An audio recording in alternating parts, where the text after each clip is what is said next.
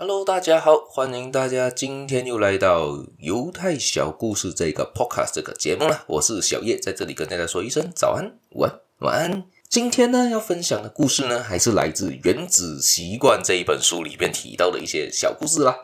而它里面提到的呢，是说你要改变习惯，你就可以成就你的人生嘛。改变习惯的另有几个不同的法则啦，其中个其中一个他提到的东西是自我认同，也就是说呢，他举例。比如说，今天有人提一支烟给你，当你在戒烟的时候，假如有人提一支烟给你，你会怎样回复那一个人呢？假设你回复他的是，呃，不好意思，我不抽烟，我在戒烟。而另外一个人呢，他回复他的是，诶，不好意思，我不抽烟的，我没有抽烟的。而你认为谁会成功呢？肯定是二号嘛。肯定是第二个人物嘛，后者比较容易成功，因为第一个会一直在自己的意潜意识里面提醒自己自己在戒烟，而第二个在潜意识里面提醒他是我根本就不抽烟啊，所以它是一种自我认同的一个方式。而这边提到的故事呢，就发生在美国科罗拉多州的一个波德斯的一个企业家身上，这个企业家叫做布莱恩克拉克，而他的故事是这样子的，他。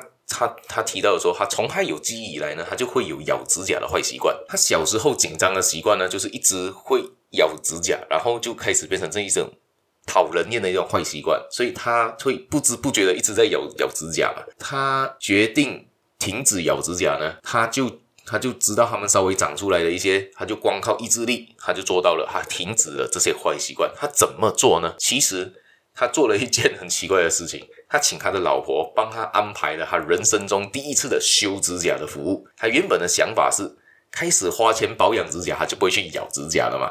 确实很见效，但是这个跟钱其实没太大关系。他最后认为是跟钱没太大关系，而是他第一次看到，诶，修好的指甲，让这个指甲看起来这么这么的棒。修甲师甚至对他说道，他的指甲非常的健康迷人，所以他那个时候就认为他对他自己的指甲为傲啊。认为他这是从未渴求过的事情，却造成他很大的影响。从此之后，再也没有咬指甲这个习惯，而他很照顾他的指甲，因为这个也就跟他前面提到的东西是一样的。从一开始，他咬指甲是紧张的习惯，跟一种坏习惯的表现。他做了指甲之后，他认为他自己指甲是已经很美了，很美的指甲为什么要咬呢？这是他自我认同上的改变嘛。所以大家以这个故事为例。不知道大家对于这些有什么想法呢？如果你有咬指甲习惯，要不要试试看去做个修指甲服务呢？还是你有什么些其他坏习惯想改变的话，你可能可以先从内心里面去找出你要的答案。比如说该提到要戒烟，你就可以从一开始就说我自己不抽烟。你要戒酒，就一开始出去就说我不喝酒，不是说我在戒酒。而这些小小小小的改变和从你心里发出来的话，我相信会有更好更好的改变。我们大家共勉之啊！我们今天的故事也就分享到了这一边，谢谢大家，欢迎大家继续的收听，继续的订阅我，继续的给我点个赞，还有给我一些评论评语。我们下一期节目再见啦，拜拜。